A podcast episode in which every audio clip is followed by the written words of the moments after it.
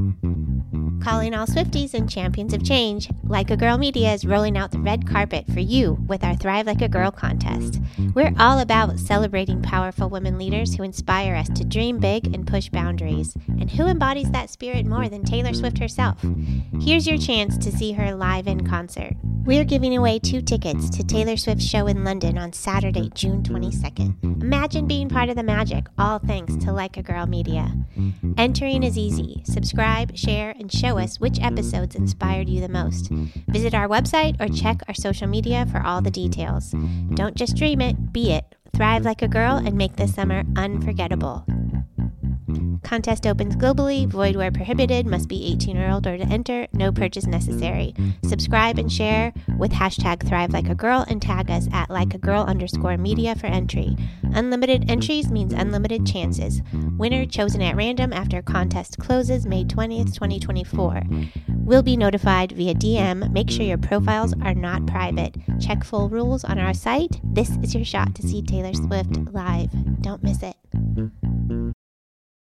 This episode is brought to you by Chirpy Bird Inc. CMS's merit based incentive payment system, or MIPS, is super complex, and if clinicians ignore the program or perform poorly in it, it can result in a hit to their revenue and reputation. Chirpy Bird is proud to say that more than 95% of its clients are exceptional performers in MIPS, meaning they've maximized the score that directly translates into their Medicare reimbursement rate. Chirpybird offers their audit proof services to practices of all sizes through an affordable monthly subscription that includes unlimited access to a regulatory expert who guides them in knowing what data to track, how to create workflows that make capturing that data easier, and ensures that they submit it all to CMS on time and performing at its best. Contact Chirpybird today or learn more at chirpybirdinc.com.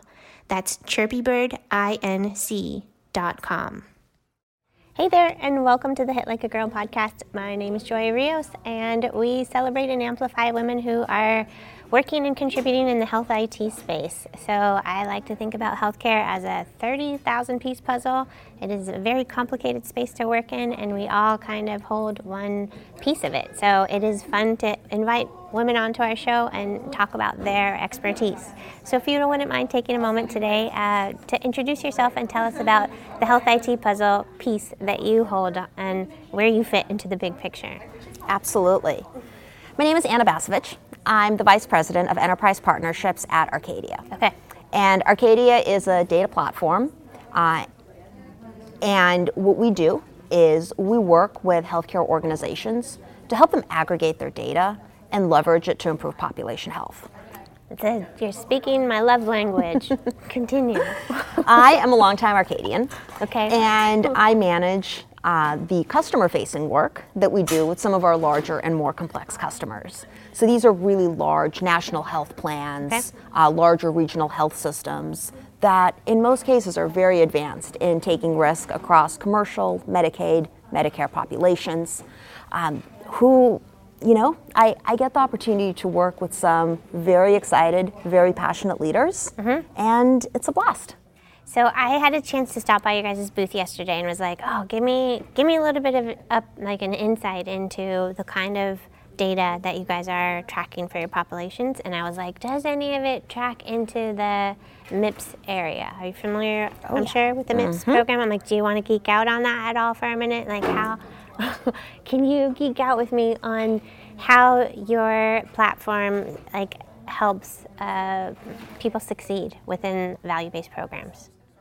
Sure. So there's a couple of key areas that we focus on around value-based care, mm-hmm. and that's quality, risk adjustment, and cost. Okay. So on the quality side, it's about rounding up the data, getting it from claims, but also digging into the EHR mm-hmm. systems to get the really comprehensive, as close to real time as you can get view of what your performance is and what to do about it. And for me, that's always been a huge part of this and where, where the magic happens in a lot of ways is it's one thing to get a report on your performance. Mm-hmm. It's another thing to get a really recent report on your performance and not say, hey, here's how you did last year. No, no, no. Hope- Here's how hope you you're did doing today better now. or yesterday. Here's how you're doing today, Yeah. but also here's what you need to do tomorrow. When we say that you haven't closed enough care gaps on breast cancer screenings, here are the patients you want to bring in. And how do you engage the population? Oh, I love that. So, can we just stop there for a 2nd I mean, mm-hmm. we can continue geeking out, but so instead of looking at just like, here's your numerator, denominator, and your performance rate, you're just like, here's all the people that you missed it on um, altogether that may not even be included in the denominator. Is that what you're saying? That you're just like, we could mm-hmm. help more people, essentially. Exactly. That's a huge part of it. Okay. Mm-hmm. Okay, sorry. Continue. Not at all. so there's your quality measures. Okay. Then we take a similar view to risk adjustment and we say, hey, when we talk about coding, let's get out of the part that makes providers say, you know, this isn't why I went to med school. Let's bring it into how to care for patients better. When we talk about a coding gap, what we're really talking about is a condition that's not being managed adequately. Mm-hmm. If someone's not writing down the fact that a patient has a condition, it means they're not developing a care plan. They're not evaluating the patient on an ongoing basis. They're not getting a chance to understand what the right next step is there. Yeah. Well, there's a lot of people that don't necessarily geek out on coding. So can we?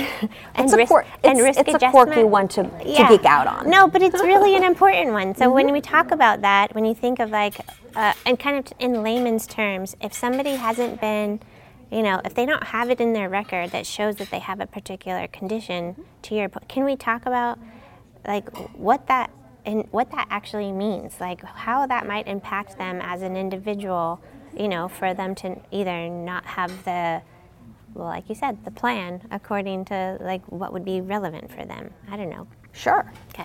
So, what's interesting for me about risk adjustment is that it's very easy to look at it as documenting, documenting, documenting, and writing exactly the right code year over year. But what it really comes down to is CMS looks to healthcare organizations and Medicare Advantage plans and other entities to really engage meaningfully with patients around this. So it's never about dropping a code. Mm-hmm. That's that's and there's all kinds of audit structures to make sure that's not happening. But the guidance CMS gives is you got to see the patient, mm-hmm. and we now know that that can also mean a telehealth visit. But you got to see the patient, you got to evaluate their condition. You've got to understand where the patient is in managing it, ah. and you've got to pull together or update a care plan that's right for that patient based on where they are. And if we're not doing that on a regular basis, we can't expect that patient to be managing that condition effectively on their own. Well, and that's the thing that it can uh, reset, right? Like after a year. So if you are, you may have had a particular risk adjustment factor code on uh, an encounter out, you know, a year ago. But if they see the doctor again and it's gone away, you have to. It's, it's an ongoing conversation, correct? You've got to keep it updated. Yeah. Okay. All right. So we went with those two, and then the other component is the cost category. And combined quality and cost is like the majority of value-based care. It's the holy grail. It's the holy grail. So can we geek out on that, which is also a riveting conversation? Yes. so when we look at cost and utilization, there's a couple parts to it.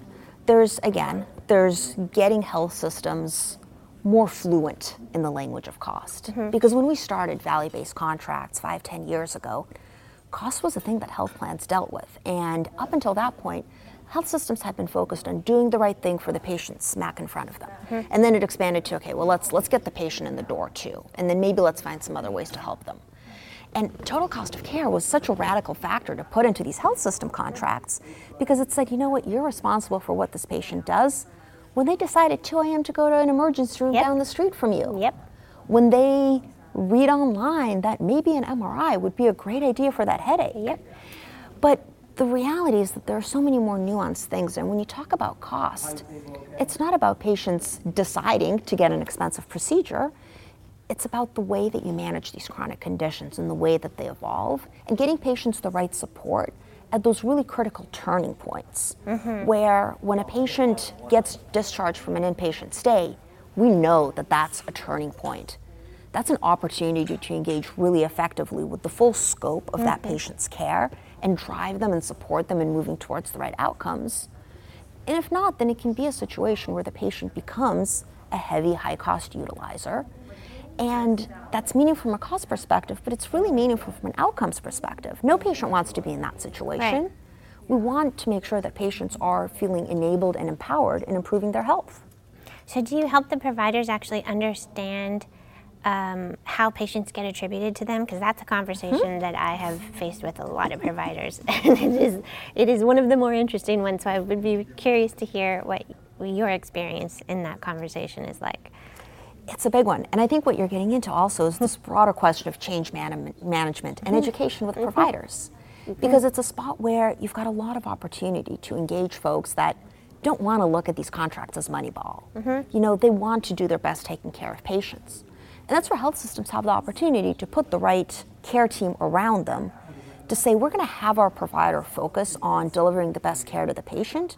And that means that we're going to have um, somebody hitting the phones to get patients in. Right. We're going to have care navigators helping the patients get those specialist appointments.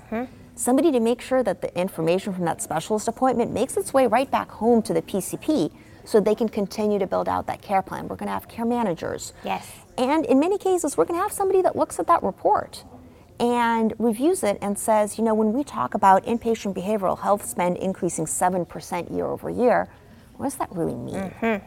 Is that mm-hmm. more is that more patients needing more care? Is that the same number of patients needing a lot more care? Is that the same number of patients getting the same amount of care Exactly, at yeah. a more expensive facility? Yeah, I love that. That's great. So, Mm-hmm. one of the conversations that I have gotten to experience is like working a lot with specialists.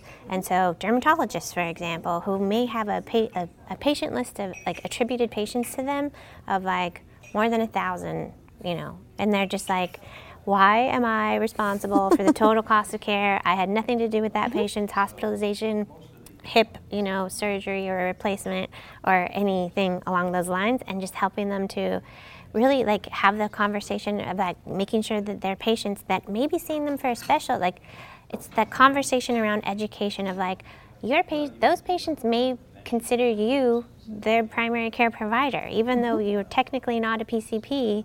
They are seeing you more than they are seeing their general practitioner, and so making sure that they have you know, a, care manager and asking them those questions and sort of like helping them get engaged in their health system in a way that is more, well, appro- appropriate, individualized, and just like uh, covering the whole part of their health journey. So that it's not to say that, like, hey, we're going to try to make sure that you don't have any attributed patients, that we're not trying to get that down to 0 because that doesn't make sense. But ultimately, how do you educate them so that it's the right patients that are on that list, that it's appropriate and it makes sense. Um, and that's a that's just, nobody likes having that conversation. It's fun and not. I mean, it's not that fun, but we try to make it as fun as possible. It can be it can be a really dry discussion, right? Yeah. Of playing, well, you had four visits versus seven over here. But the neat thing is, it's a really good opportunity for that value-based care infrastructure Yeah. that health systems establish. That can really help guide and can make some of those calls because one organization might say, you know what, I don't think a dermatologist should necessarily be the guy on point Right. for a patient's total cost of care. Great, what about a cardiologist? Should he be a cardiologist by himself? Should it always be a partnership mm-hmm. with general medicine or internal mm-hmm. medicine? What are what are the different options there?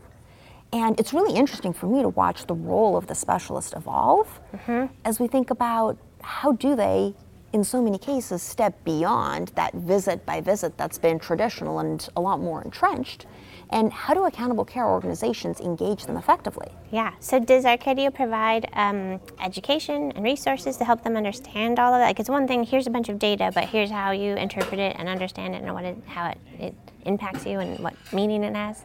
So, what we're typically doing is we, and my team in particular, is working directly with the operational and clinical and technical and analytical leadership Okay. on the customer side. Okay. And a lot of our goal is empowering our customers to take ownership of that. Okay. Because, especially when you look at our enterprise partnerships, which is our larger health systems, mm-hmm. we want to make sure that those folks are really equipped to grow in, a, in an agile and self sufficient way. So, I'll give you a small example, but we, we run a train the trainer model. I personally actually love training. Uh, it's a it's a little bit of my work hobby, and if someone asked me to go in and train a bunch of providers on using some of our point of care tools, you would probably have to hold me back a little bit. Okay. But one of the things that I'll always point out to our customers is I don't want you guys to have to call me every time you hire someone. I want to make sure that you guys have really full ownership of the best ways to use our tools and the ways that are best for your organization. Perfect. Well, can you tell me a little bit more about your personal journey? Like, did you know that you were, did you have your eyes set on your per- current career when you were younger? Like, did you know out of college this is what you were going to do? I didn't. okay. So uh, my both my parents are software engineers. Okay. And what they were embarrassed to hear me say coming out of high school was, I don't want to do software because that's boring. You just have to tell the computer what to do, and that sounds lame. I want to be, you know, I want to be an architect. I want to be a psychiatrist. I had a very long list of things. And I was very lucky uh, a few years out of school that I landed at Arcadia, which at the time was a small consulting company that was really zeroing in on healthcare. Okay.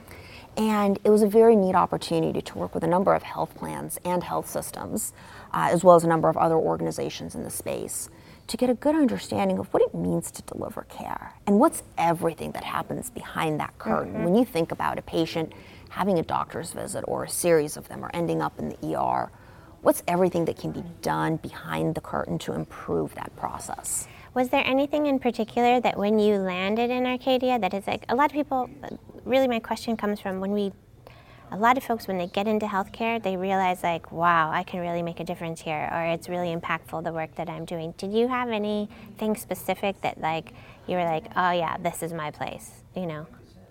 You know, I think the piece that comes to mind is there was an article in the New York Times, maybe a decade or so back, and it was talking about the way that different companies use analytics. And the example that it gave is a company like Target will run all of this complex analytics to figure out what to market to you next. And they had a hilarious situation where a young woman, a teenager, um, received a mailer from Target advertising products that are appropriate for a second semester of pregnancy. And her father stormed into Target furiously, story, yes. waving this uh, Yes. this this little slick.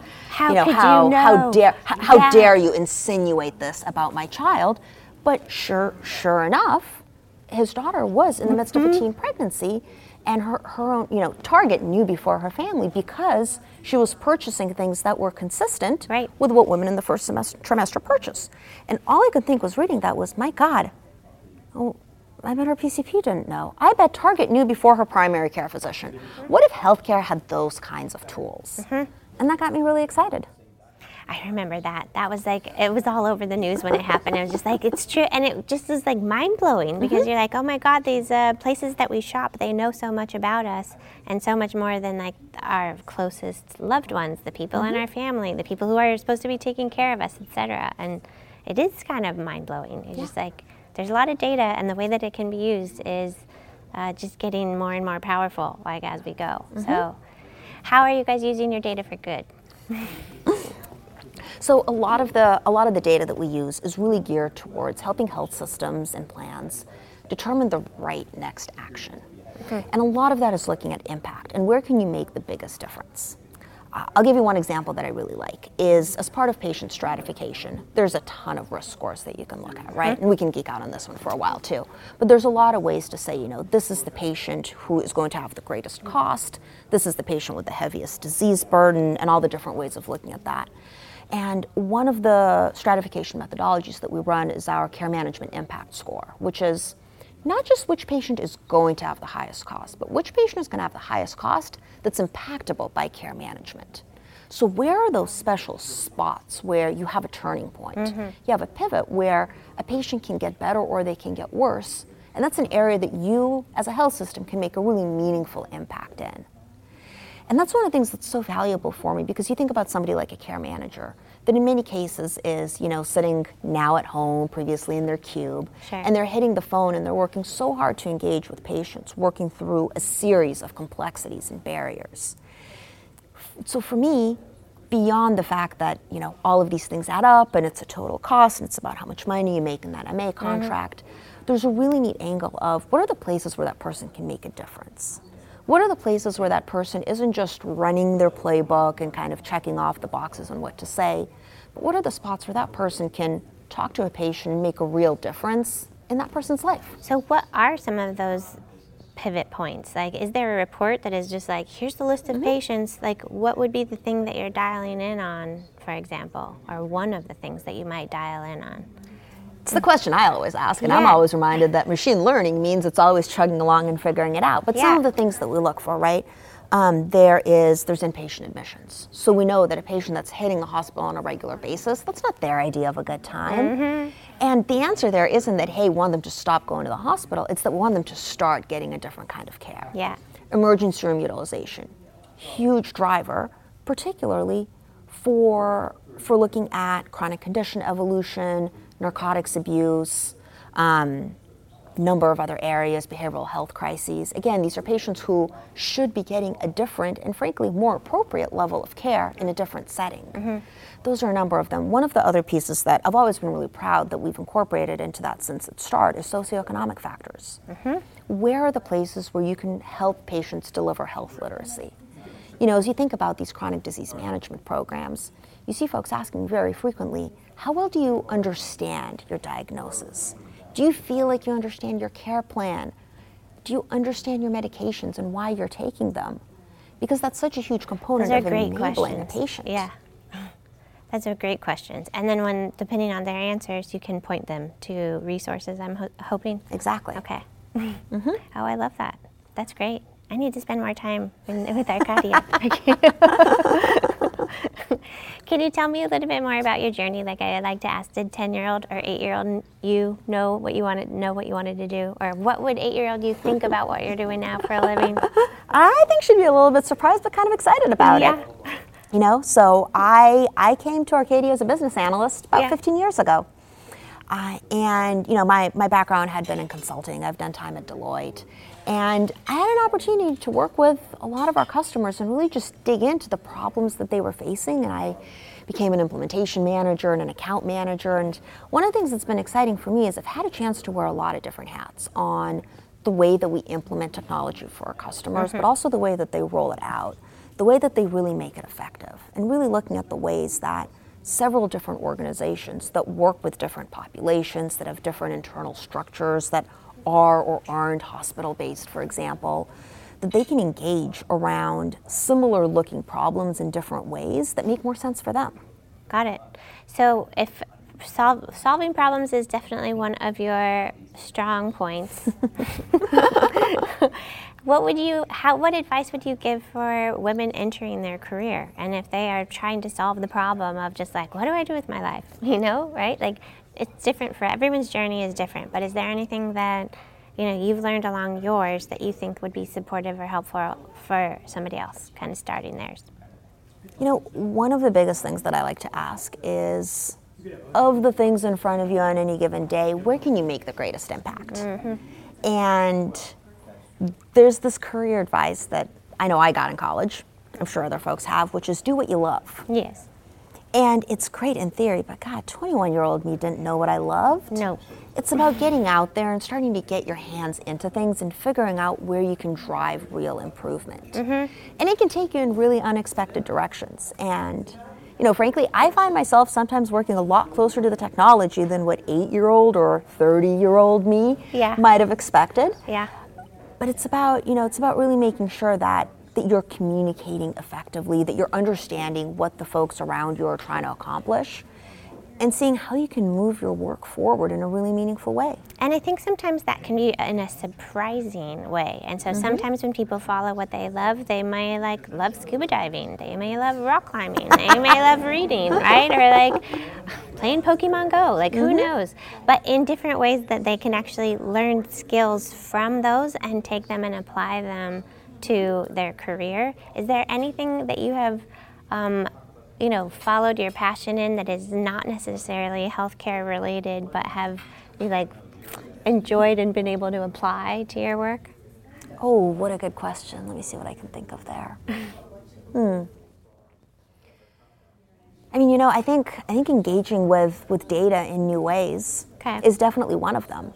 Uh, I'll give you an example. We were running uh, we were running patient outreach programs, uh, particularly during COVID. Okay. And it was it was a really interesting engagement, and it was pretty different than a lot of the work that we'd done before. But it was something that we'd had in our back pocket for some time, and when COVID hit, we realized that there was a really important opportunity for patient engagement because we were all, you know, watching TV all day long and scrolling through Twitter, and we were kind of saying, okay, well, there's kind of a mix of information out there, and some of this doesn't look very good. What if this was coming from providers? What if it was coming from health systems? And one of the things that I had a chance to do over the couple months there of running those programs was really start to dig into the data on that and take a look at, you know, how well are messages getting delivered? Okay. What's the what are the responses that come back from patients? How are populations impacted by that? And that was a piece where, you know, in a lot of ways, I was digging through outreach data. It, it wasn't, you know, I probably could have been doing the same thing with Target's mailers or Yeah, something sure. like that. But does it come in in different forms? You're just like, is it like text messaging, email, Mm-hmm. social media, DMs? Like, in what way would you be into into like uh, interacting with that type of data? You know, a lot of it was text messages, Okay. and a lot of it is what happens when you text 100,000 people about how to stay safe during COVID. Yeah. What do they text you That's back? what I want to know. What do they text oh you back? Oh my? God, it's a range. okay. It's a huge range, and it's really interesting because you learn that, you know, you get patients that are asking for help. You get patients that need very specific things. You get folks who say, you know, hey, I'm running low on my medication and my practice is closed. How do I get a refill? And that's the kind of thing where, well, gee, you would have thought that they just call their PCP office, but that's that's the medium that they're now engaging on, and that's where you got to meet them at. Right. Um, there's a lot of other feedback. You start to see some of the misinformation that's out there start to come through, and it really helps you understand, again, where that population is at and what are the challenges that you need to address there. I love it. That must have been a really interesting project to work Mm-hmm. On and keeping you busy during a weird time. Yep. Yeah. well, thank you very much for taking the time to talk with me today. If people want to follow you, get in touch with you, or f- follow your work in your organization, where would you point them? Uh, look me up on LinkedIn, Anna Basovich, uh, and feel free to reach out. I am always happy to geek out on this stuff. I love geeking out. Thanks for geeking out with me. and thank you for watching. This has been the Hit Like a Girl podcast, and you can follow us uh, on social media at Hit Like a Girl Pod. Thank you. Hit Like a Girl podcast is a proud member of the Health Podcast Network. One thing I love about working with them is that they're mission driven, which means that they're dedicated to featuring authoritative shows, hosts, and guests who take on the tough topics in healthcare with empathy, expertise, and a commitment to excellence. If you're looking for bingeable content related to the healthcare industry, they've got more than 8,000 episodes on demand waiting for you. From professional development, the patient voice, digital health, innovation and entrepreneurship, and of course, health IT, they've got you covered. So, this is your official invitation to check them out at healthpodcastnetwork.com.